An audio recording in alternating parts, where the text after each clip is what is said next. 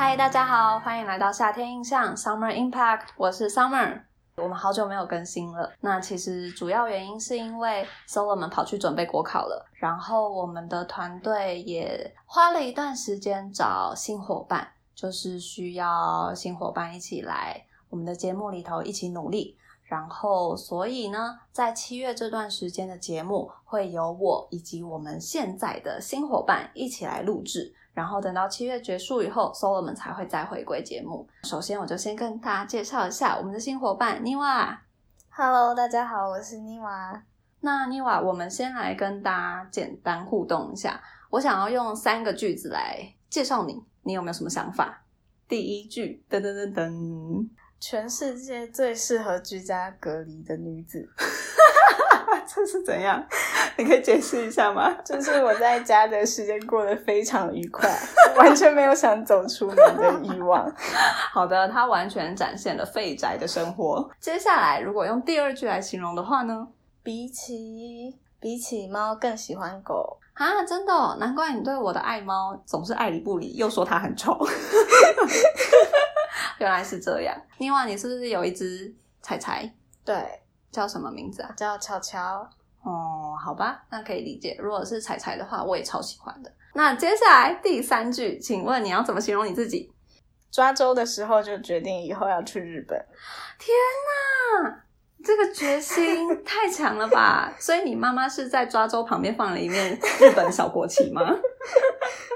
好吧，那跟大家介绍一下妮瓦，他是大学刚毕业，在大学期间他有去日本是要留学还是游学？嗯，交换。哦，交换了一年，然后现在刚毕业以后，他有面试到一份日本的工作，所以将在近期就是转往到日本去了。不过我们未来就是还会持续这种远距离工作，没错。所以我们的妮瓦伙伴他已经正式加入 Podcast 喽。大家之后如果主题内容有什么想要分享的，或者是建议，都欢迎大家给我们多多指教。好，要来跟大家进入正题。今天想跟大家讨论的东西啊，回归到女性的议题。不过今天我们讲的女性议题是以一个说故事的方式，希望可以让大家觉得比较轻松愉快。首先，台湾最近反正三级警戒嘛，所以大部分餐厅都没有开，都没有内用，所以呢，大部分人都是在家里自己开火。那另外，你在家里有开火吗？有，每天都会。啊，好崇拜哦！你都做些什么料理啊？我都做主厨等级料理。大家会觉得你玩这种口气很讨人厌吗？我们来看看它的主厨等级是哪些菜色好了。比方说煎饺，煎饺我也会啊。煎饺主厨等级摆盘。哦，我懂我懂，就是那种像散开的花一样，对对对懂懂懂。你是不是还会做叉烧？对对，还有虾仁煎，对不对？对，这些我蛮认同的，真的蛮强的，不是随便三脚猫都可以做下。都可以做不做下来，都可以做出来的料理。这里我们要先分享一个台湾算是很知名的呃艺人，然后他叫露露。七月初发了一篇文，然后他用很可爱的方式跟大家讨论了一个关于性别的议题。他就说他最近比较常煮饭，那只要煮的比较好的那几次，在 FB 跟大家分享，那大部分人的留言呢、就会常说哇可以嫁了。哎，你是不是想嫁了？这样子一些比较直观、很直觉式的称赞。那露露她说，当然收到的时候都会觉得很开心，因为这样子的留言应该是一种肯定吧。但她忍不住会去想，哎，这些留言背后的意义到底是什么？为什么煮饭就代表可以嫁呢？这两件事情到底为什么会这么紧密的被结合在一起？然后露露她提出来的想法是，就算我今天嫁了，我也没有要帮人家家里煮饭啊。我想要煮饭，只是因为我觉得它很有趣、很好玩，它让我的生活很有质感。但是真的要结婚，讲到结婚这件事情，男生娶的应该是一个他爱的人吧，而不是一个煮饭机器吧？那如果真的是要一个煮饭机器，他干嘛不买个炊饭机回家就好了呢？所以他觉得太多时候生活周遭的案例，比如说他的妈妈很会煮饭。那可能就会在婆家，就是把大半辈子都花在煮饭给人家吃这件事情。他觉得，如果说今天煮饭再也不是一个兴趣，因为你开心想做才做的事情，变成一种义务，那它就再也不有趣了。其实没有谁应该要理所当然的去承担起煮饭这个责任。所以这边就是想跟大家嗯抛砖引玉一下。好，那接下来我们就来看看妮瓦在抓周的时候就决定要去的日本是怎么样的风土民情，是怎样的文化吧。好，那其实日本的话，应该算是大家都还蛮熟悉的一个地方了。嗯，只不过可能对日本的印象停留在就是那种大男人主义，然后可能丈夫回家，老婆要跪在门口说欢迎回家，然后你要先泡澡还是先吃饭，就是这种印象了。但是其实那个也算是比较以前的，现在的话渐渐的已经有稍微改善一点了，可能没有到那么严重，但其实。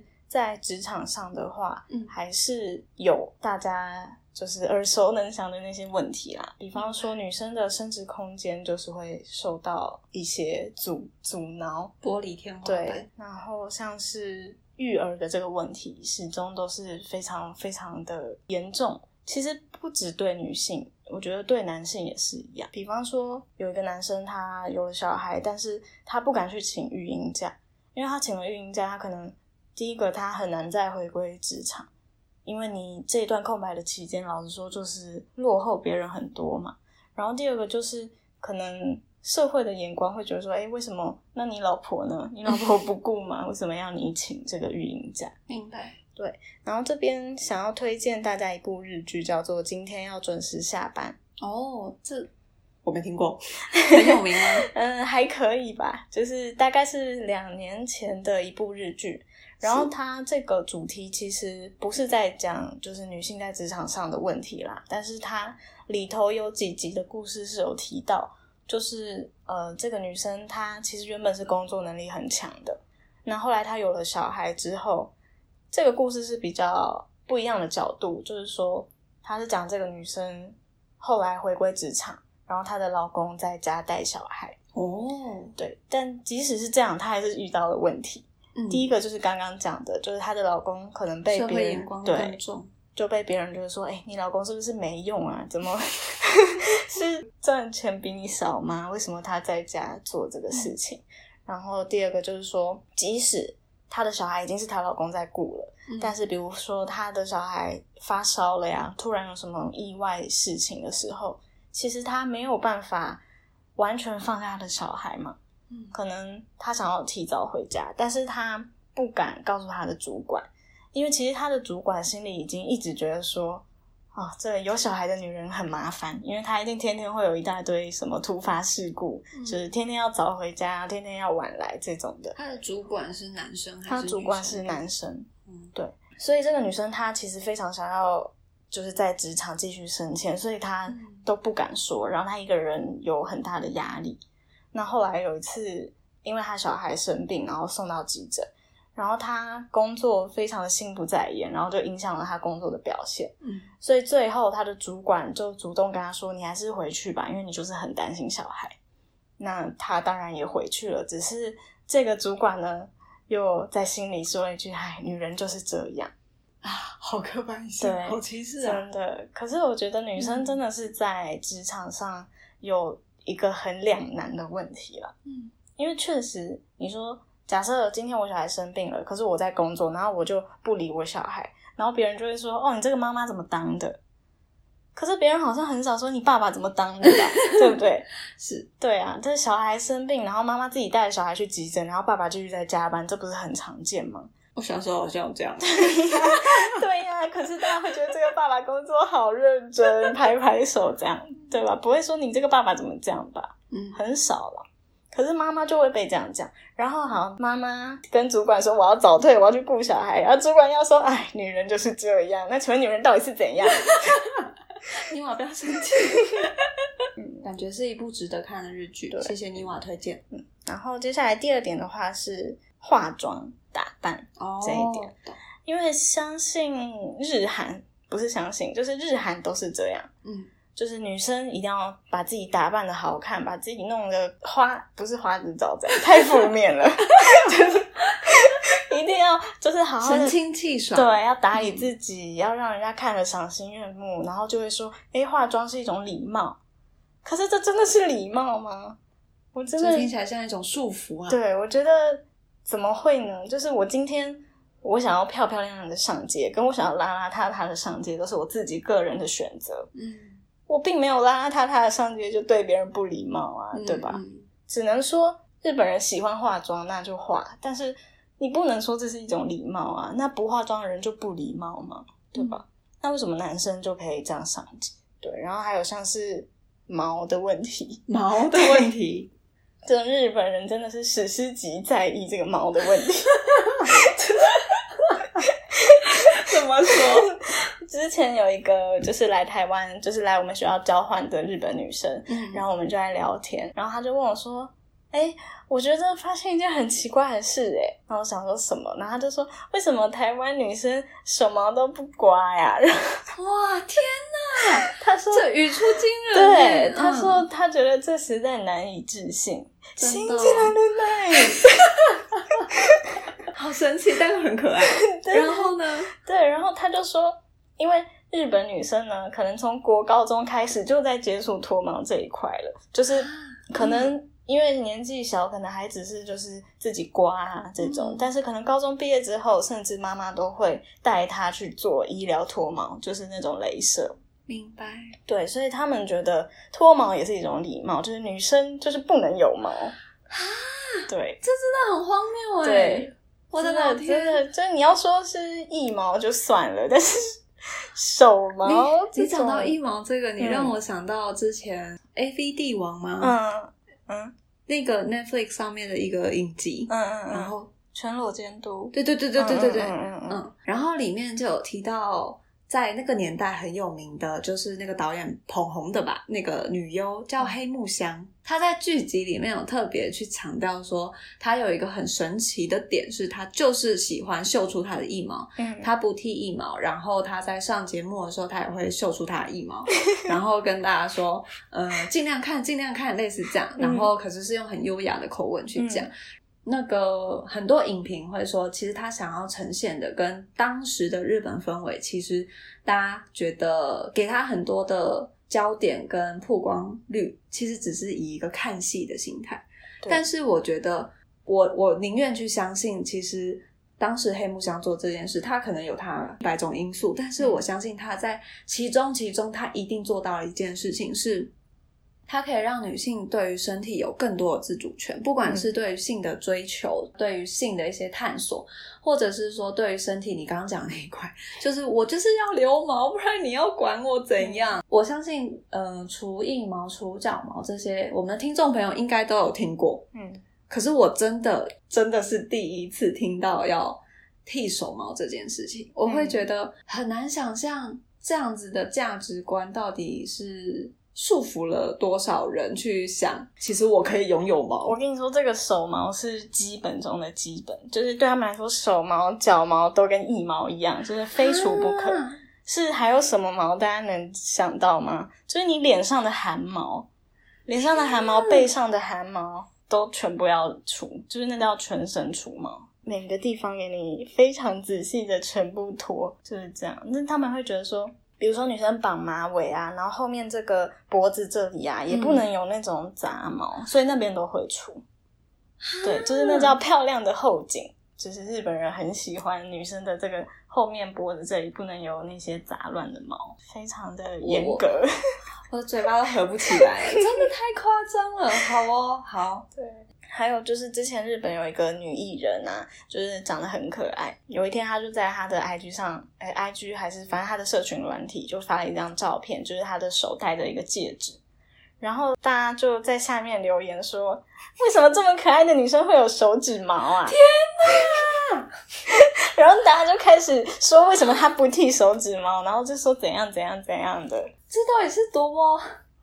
多么知识化思想，对，所以男日本男性不知道日本女性是拥有毛的吗？他们哎，我之前在网络上确实看过，哎，就是日本男生不知道日本女生原来是有毛的，但是这个应该是夸张了啦，应该哦，我的老天，真的很荒谬，对啊，甚至还有一个毛，也忘记说了，就是眉毛。这个对，这个之前在大家知道新木优子吗？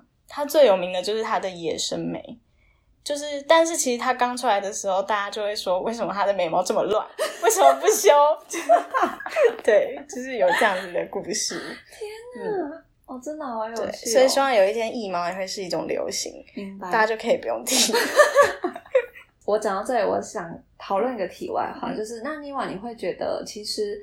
以台湾女性来说，我们接受到价值观可能是我们穿小背心、无袖的时候，我们自己也会想要剃腋毛。对，你觉得这件事情是女性自主想要做，还是其实这也是社会价值观造成我们必须要做这件事情？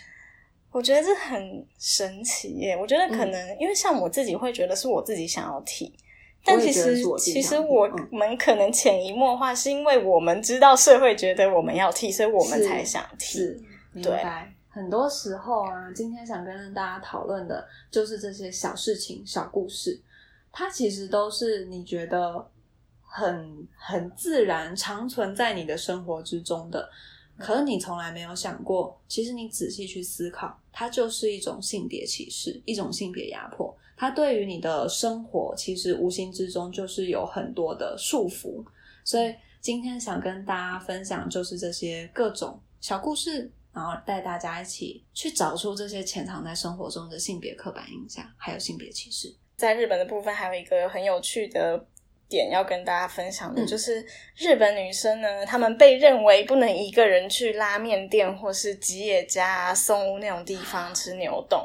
这这为什么？这到底为什么？我不懂哎。会耶，真的会。为什么？因为我跟你说，就是那那种店呐，基本上都是一些上班族或者是一些大叔，然后他下班后自己去吃，大概是这样的印象。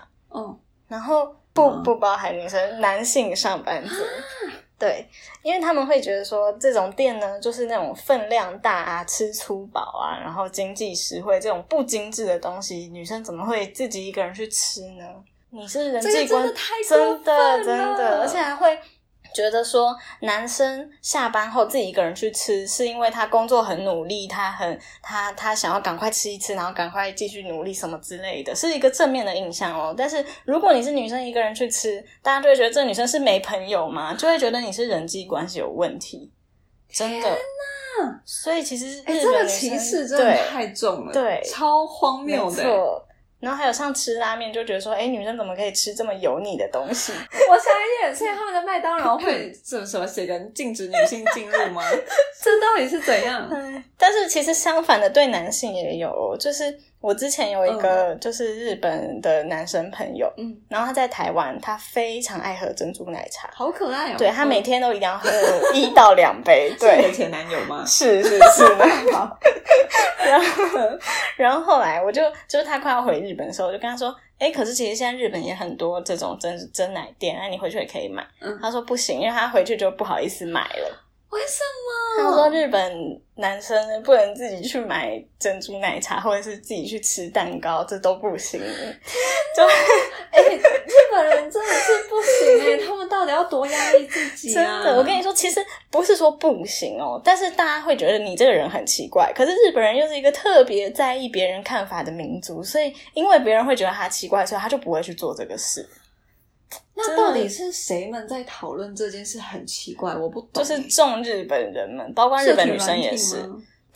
这个你是怎么样去接收到这样子的文化背景？因为毕竟你还是个台湾人，把你丢进日本的时候，你怎么突然意识到这件事情？嗯，其实我大部分还是日本朋友之间的聊天的时候会。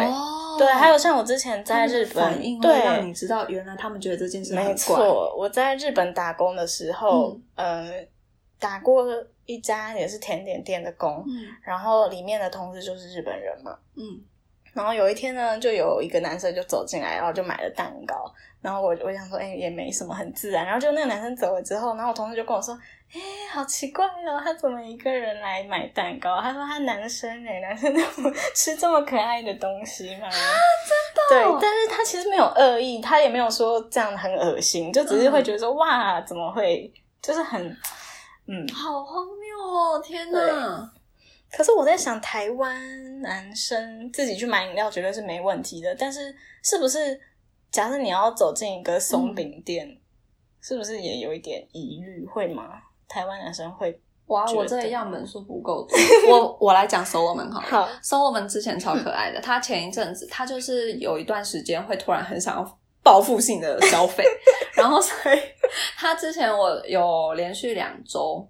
连续两次啦，反正就是去找他录音，嗯，然后他都很可爱哦，就咚咚咚咚咚跑出来，然后端出甜甜圈，端出蛋糕，他就说哦，他去哪里哪里买的，他去哪里哪里买的，然后就是要跟大家分享。所以我觉得，以说我们来说，他应该是没有感觉到台湾会觉得这样奇怪。对，然后我自己想象，我也觉得应该不会吧。嗯，所以如果是你看到，假设你在一个就是。都是完美聚集地，然后吃很可爱的甜点。我跟你说，如果说今天那间店真的是网网美跟网红聚集的地方，我就算是女性，我踏进去也会不舒服。但是这完全无关乎性别，嗯嗯嗯。哦，所以我只是会觉得我我我不够美，我不够怎样，我不像网红，不应该待在这里，我觉得很汗颜。但是我觉得这件事情跟是不是男生没有关系。嗯，所以你会觉得，假设你今天看到一个男生自己在一个蛋糕店里吃下午茶，你也不会觉得很奇怪。我想一下哦，嗯，因为我也很少去吃下午茶。对不起，喝红茶配千层蛋糕。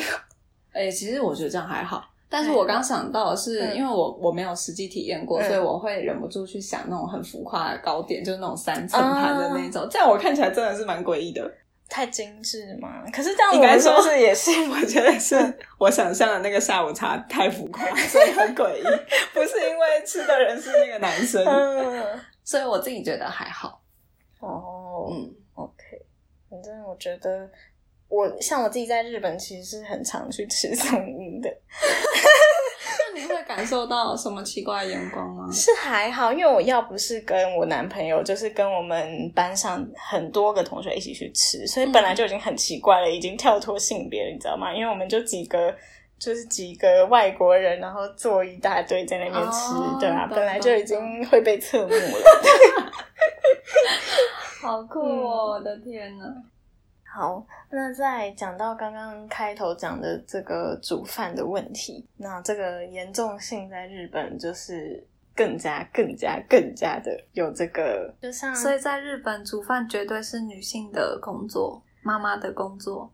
对，但是近期我可能不知道，因为近期的话可能会做做菜的男生越来越多，但是对，可是主要在担任。就是帮大家煮饭这个工作的还是妈妈？明白。对，你说这个男生很会煮菜，但他只有在当你男朋友的时候才煮给你吃。明白。对，然后像是那阿正以后会不会也不煮饭给我吃？我觉得应该不会。阿正算是应该是很优秀的主妇，太可爱了。对，然后上次他们就是帮小孩子带便当啊。第一个呢，就是小孩之间会比较那个菜。天哪！对，可是可能小孩子不是恶意，所以这个还好。但是像别人就会说，因为日本的超市有卖很多那种冷冻食品，好好吃哦。对，冷冻的配菜啊，比如说可乐饼啊、汉堡排啊、猪排啊、章鱼烧啊，这种都是冷冻的，不会很好吃，但是也对，但也不难吃，因为他们都是微波的，微波完就软软的这样。哦，懂懂。然后。这些配菜呢，有的妈妈就是买这些冷冻的来放，然后有的妈妈呢，就是所有的配菜都自己做，然后这就叫手做派妈妈跟冷冻派妈妈。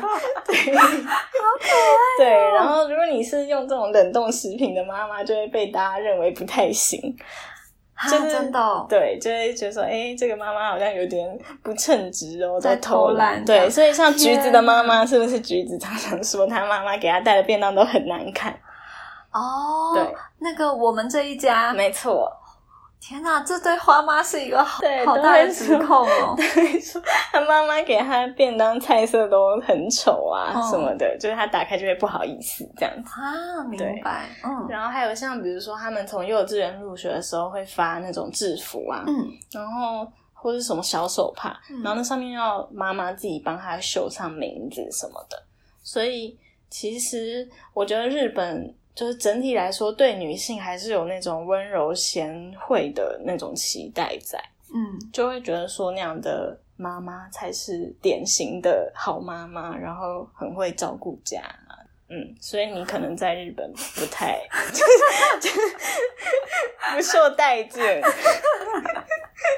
哎，可是我真的不懂哎，就是到这个年代，然后尤其是之前 Me Too 的运动在日本也算是稍有起色。我其实很好奇，日本的女性自己都没有觉得她们想要改变这样的状况吗？